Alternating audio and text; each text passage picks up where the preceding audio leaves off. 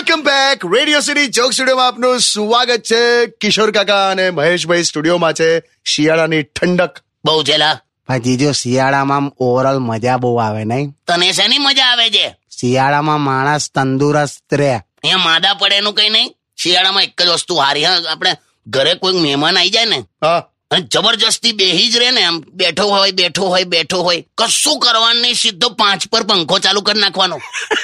અને કહેવાનું અમને આ રીતે જ ફાવે છે તાર બેવું જ બેસ એ તો જાતો જ રહે પાછી તો એ જ સમજાવું ચુલા અને બીજી એક વાત કહી દઉં જાહેરમાં કે આ ડુંગળીના ભાવ વધ્યા છે મોંઘી લાગે છે જેને જેને પણ એ થોડા દિવસ ના ખાશો યાર હા કાકા સાચી વાત છે અરે શું મને પણ જો કાજુ બદામ પિસ્તા મોંઘા લાગે તો મેં નહીં ખાતો ને પણ તમે ક્યાંનું ક્યાં લઈ જાઓ છો જોકે તમને ખબર છે કાકા આપણા સામેવાળા પેલા મનુ કાકા છે ને હા એ મનુ કાકા મને રોજ બે બદામ આપે અને બે કાજુ આપે રોજ આપે એમ રોજ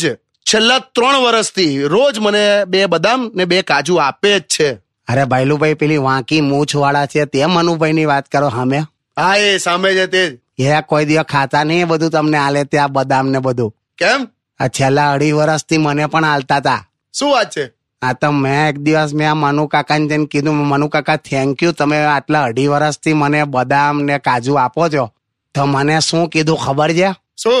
મનુ કાકા કે મારા મોંમાં દાંત નથી ને તો મારથી આ બધું ચવાતું નથી એટલે આમ ચૂસીને ફેંકી દઉં તેવો જીવ નથી ચાલતો એટલે મેં તને હાલ દઉં છું કે એટલે મને ચૂસેલું આપે છે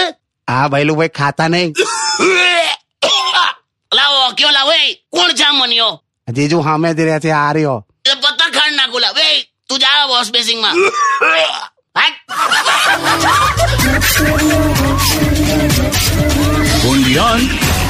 Radio